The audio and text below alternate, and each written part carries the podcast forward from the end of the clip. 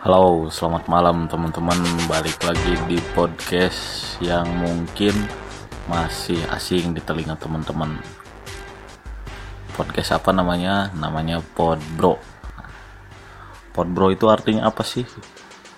Si Podbro mah gak ada artinya gitu. Itu mah karena saya senang aja gitu.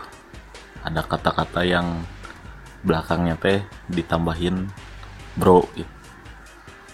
Contohnya kayak pod bro, logis bro gitu, jurnalis bro. Nah itu kayak kayak gitu teh saya suka aja gitu. Nah di pod bro kali ini kita bakal bahas yang berbeda dari episode sebelumnya. Kalau di episode sebelumnya kan kita bahasnya tentang band ya, band apa kemarin, Bad Religion. Nah kalau sekarang kita bakal bahas tentang lirik lagu. Soalnya di dunia ini kan ada dua tipe pendengar lagu. Ada yang emang suka lagu dari musik, ada yang suka lagu karena lirik. Nah, sepenting apa gitu lirik untuk dibahas? Makanya saya kasih judul di awal, lirik lagu adalah obat selain waktu. Karena untuk sebagian orang, lirik lagu ya berisi apa ya, berisi pesan-pesan gitu. Kayak mungkin orang teh lagi ngerasain seneng, ngerasain sedih, ngerasa hoki, ngerasa sial, apa kayak gitu. Nah itu bisa terwakilkan gitu dari sebuah lirik yang mereka baca atau mereka dengarkan. Lebih jauh, si liriknya kan sering dianggap sebagai media lah untuk menyampaikan sesuatu gitu, kayak dari hal-hal receh sampai ke hal-hal yang penting. Kayak contoh lagu-lagu religi itu kan isinya tentang hal-hal penting gitu. Nah itu tujuannya untuk menyampaikan dogma gitu kepada pendengarnya. Atau lagu-lagu komedi yang isinya tuh tentang kelucuan-kelucuan gitu. Ya tujuannya biar si pendengar ketawa gitu.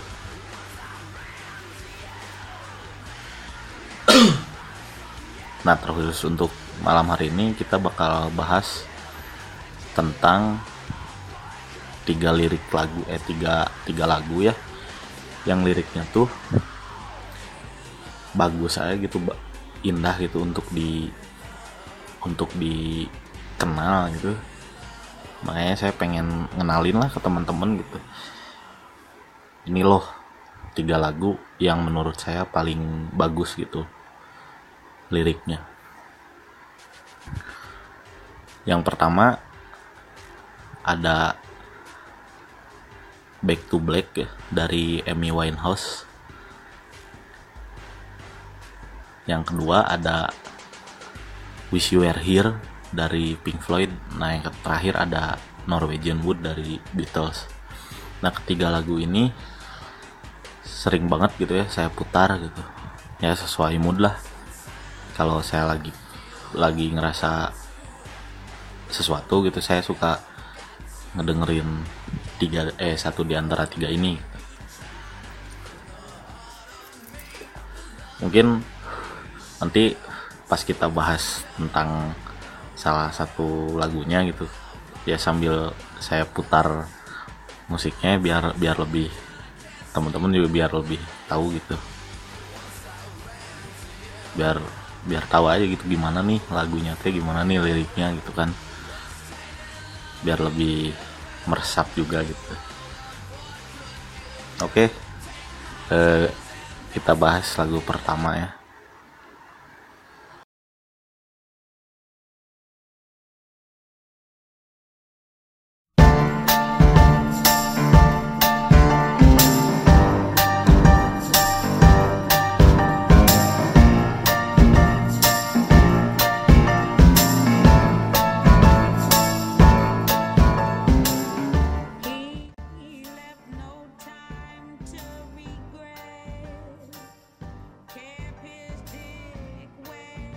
Nah, di lagu yang pertama saya bakal bahas tentang Back to Black.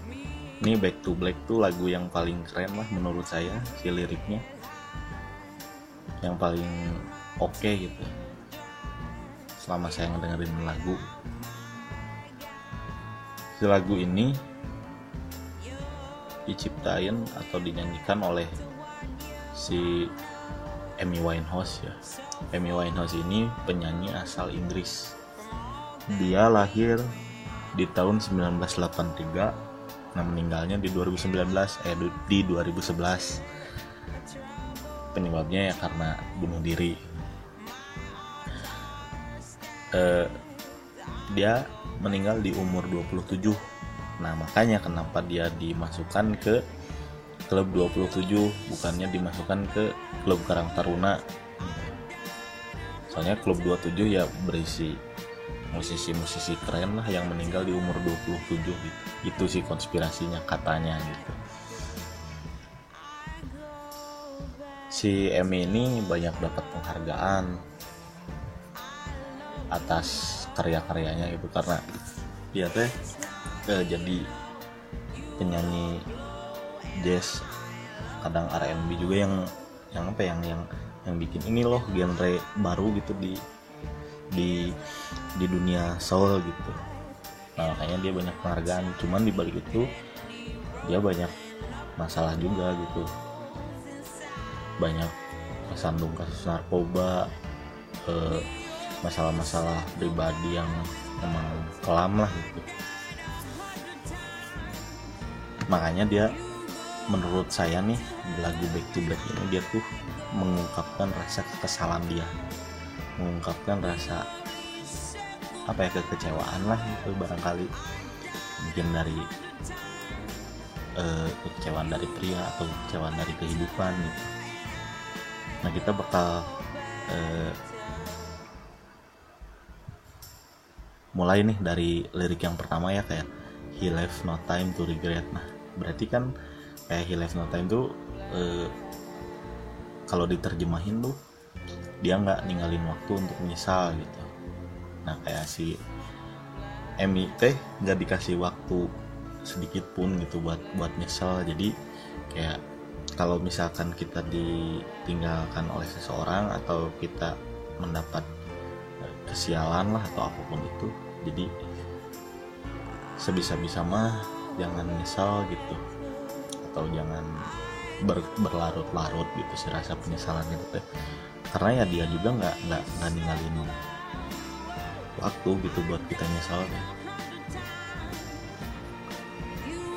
Nah, terus eh, kita apa kita loncat ke ref, hmm, bunyinya gini, we only said goodbye with words, I died uh, I died a hundred times. You go back to her and I go back to black. Nah, di sini kan ada kata-kata saya mati seratus kali.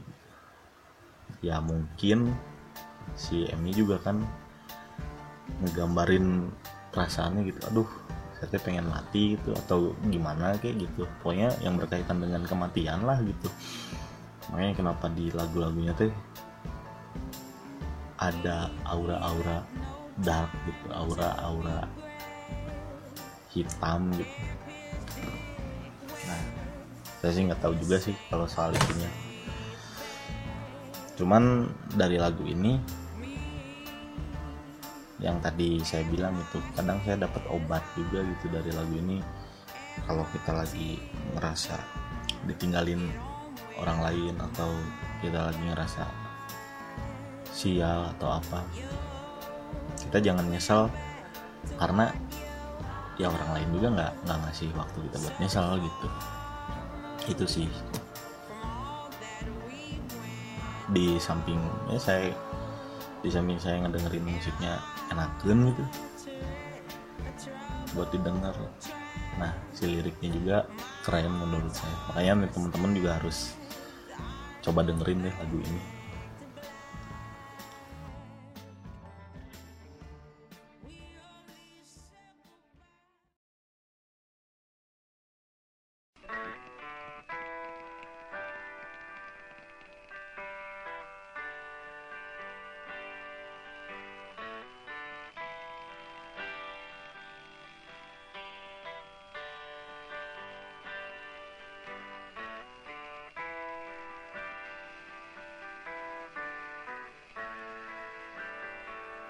Nah, untuk yang selanjutnya ada Wish You Were Here dari Pink Floyd.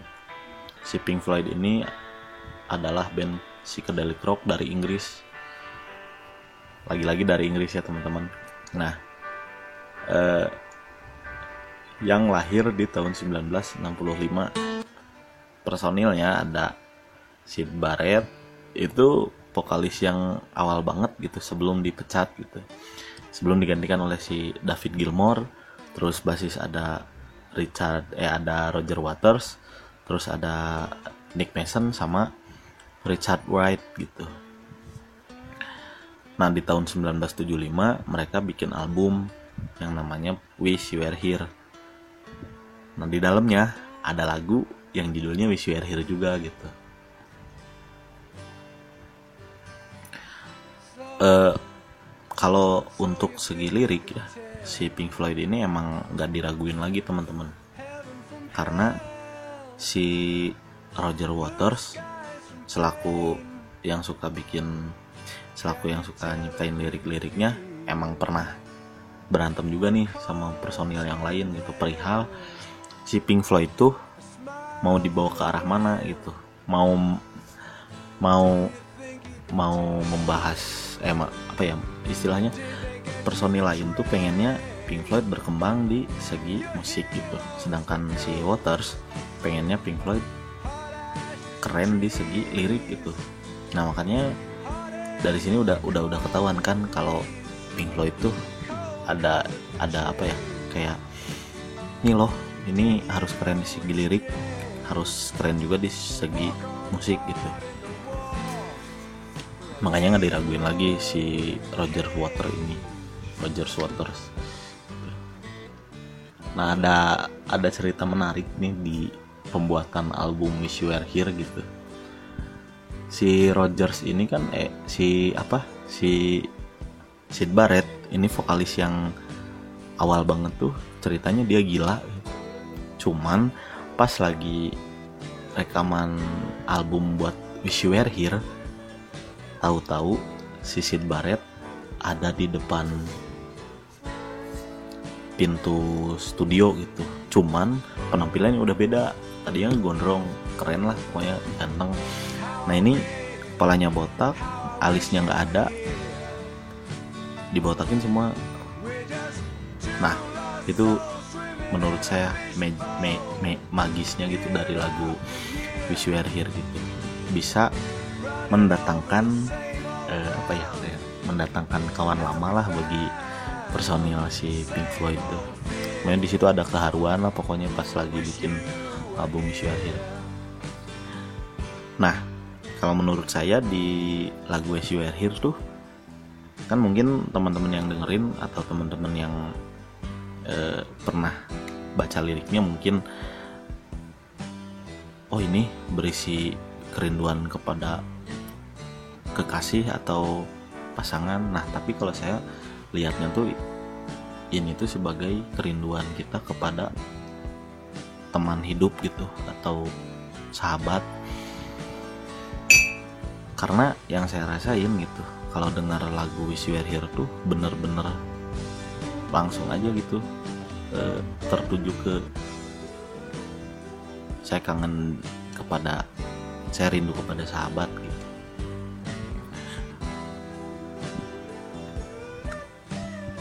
Nah, bisa jadi kan si kenapa si Syd Barrett bisa sampai datang gitu, yaitu karena kekuatan kekuatan persahabatan juga gitu.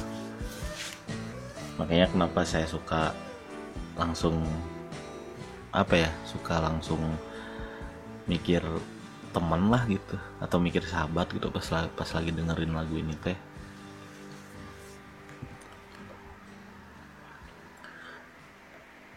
Nah, Uh, buat di Wish You Were Here itu benar-benar kerasa seperti kita lagi ada di pengasingan,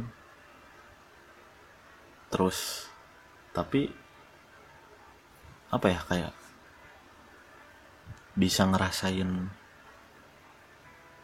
ya, maksudnya kita lagi di pengasingan sampai bisa ngerasain kerinduan yang teramat dalam lah gitu kepada teman atau sahabat lah atau pasangan, mungkin teman-teman mikirnya gitu. Kayak di penggalan lirik yang ini nih, we're just two lost souls swimming in a fishbowl year after year gitu. Kalau diartiin ini, kita hanya dua jiwa tersesat yang berenang di sebuah kolam ikan kecil gitu, tahun demi tahun gitu. Nah ini kan kayak menyayat banget gitu. E, kita teh cuman jiwa-jiwa yang hilang gitu, yang nggak pernah ketemu selama tahun demi tahun. Ini benar-benar ngegambarin banget gitu e, antara Syd Barrett sama Roger Waters gitu.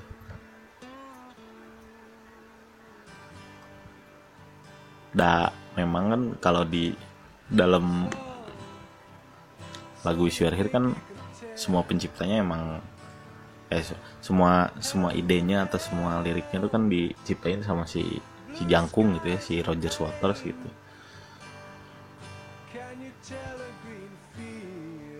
Nah, makanya eh,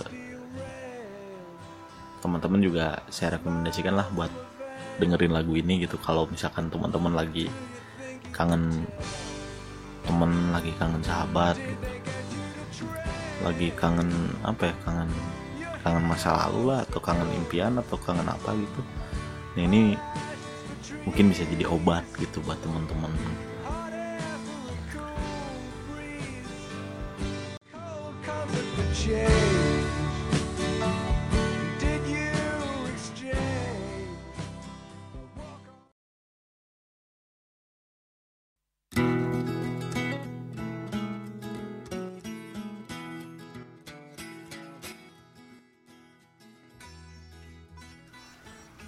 Nah yang terakhir ada Norwegian Wood dari Beatles ya. Lagi-lagi ini dari Inggris gitu, dari Liverpool.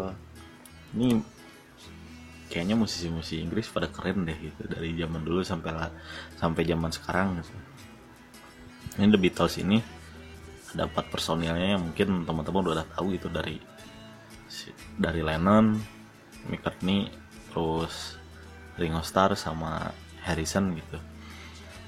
Nah, e, buat di lagu Norwegian Norwegian Wood e, ada di album Rubber Soul gitu. Album Rubber Soul menurut saya ini kayak semacam jadi sekat lah gitu dari album-album Beatles sebelumnya yang berbau apa ya, auranya tuh keremaja-remajaan gitu, kayak eh, banyak fan fannya banyak eh, perempuan remaja gitu pada masanya. Nah di album Rubber Soul ini jadi jadi apa ya, jadi jadi langkah barulah buat Beatles gitu, karena di di Rubber Soul dari segi penggunaan alat musik itu jadi lebih variatif gitu, terus dari lirik juga jadi lebih dewasa gitu aura-auranya gitu. Nah kenapa di Norwegian Wood ini saya suka banget gitu, karena ini tuh kayak semacam apa ya, anjir ini Beatles pertama gitu, Beatles Beatles yang saya suka gitu di era yang emang baru gitu. Saya sukanya Di, da, dari tahun enam puluh lima sampai ke tujuh puluh. Nah saya suka itu lagu Beatles, terutama Norwegian Wood ya, itu saya suka banget. Di lirik lagu Norwegian Wood, kalau di cerita-cerita artikel atau apa saya bacanya eh, lagu ini tercipta dari pengalaman John Lennon berkencan atau bercinta dengan cewek gitu. Itu jelas tergambar di bait pertama eh, yang bunyinya I once had a girl gitu. Jadi kayak ini dia ketemu cewek nih, terus diajak jalan, terus diajak ke rumah yang si lantainya terbuat dari kayu Norwegia gitu. Nah terus ya kencan lah, bercinta. Tapi ya justru kalau saya sih nangkepnya kayak gini, kayak dari lagu ini kan menggambarkan pertemuan ya. Jadi kayak kita dengan jalan-jalan aja atau cuman pertemuan sederhana juga udah udah udah mendapatkan cinta gitu, atau menemukan cinta gitu. Dari sesederhana itu gitu. Jadi eh, jadi dari lagu ini gitu saya tuh bisa belajar gitu atau menemukan obat gitu kalau eh, dengan pertemuan sederhana atau dengan berkegiatan sederhana pun kita bisa kok dapat cinta dari orang-orang, dari orang lain gitu. Eh, cinta nggak berupa dari perempuan aja ya, atau atau atau dari lawan jenis aja gitu. Bisa dari, ya tadi saya bilang, bisa dari teman, bisa dari keluarga, atau apalah yang lain-lain gitu. Nah jelas lah gitu di Beatles mah nggak ada yang jelek gitu liriknya, tapi ini yang paling bagus, Norwegian Wood. Nah dari ketiga lagu yang udah saya sharing nih ke teman-teman, teman-teman bisa coba dengerin deh gitu kalau teman-teman lagi ngerasa nggak enak atau teman-teman lagi ngerasa sial atau apa gitu. Nah si tiga lagu ini tuh bisa jadi referensi lah. Yang di awal saya ketak, yang di awal saya bilang gitu, lirik lagu adalah obat, adalah obat selain waktu. Ya mungkin teman-teman lagi ngerasa down atau ngerasa eh, sakit atau ngerasa apa gitu. Ya obat yang paling pertama adalah waktu gitu. Teman-teman tinggal nunggu aja. Cuman hmm, di samping itu teman-teman juga harus eh, cari obat lain lah selain itu gitu. Salah satunya dengan dengerin lagu gitu, salah satunya ya bisa dengan membaca lirik lagu gitu. Terus memahami, terus simpan dalam hati, ya pokoknya enjoy lah gitu ngedengerin musik gitu. Ya sekian sih teman-teman eh, review lirik lagu gitu. Buat episode selanjutnya mungkin kita bahas hal-hal lain eh, seputar musik, tetap seputar musik, cuman temanya berbeda lah sama ini. Di episode selanjutnya kita bakal bahas ini teman-teman, eh,